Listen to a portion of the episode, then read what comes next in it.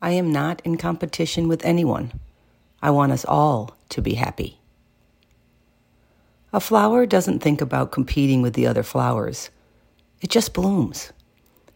With each other blooming, they are even prettier than without. The sun doesn't compete with the moon. Each shine when it's their time. The same can be said of people. We don't need to worry about what other people look like. Just bloom as you are. We don't need to worry if your life isn't shining right now and someone else's is. Just focus on your life and it will shine when it's supposed to. If you are constantly competing with others, you can become bitter.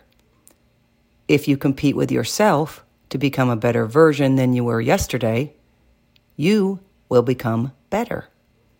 Bitter or better? You decide. Be able to bloom as you.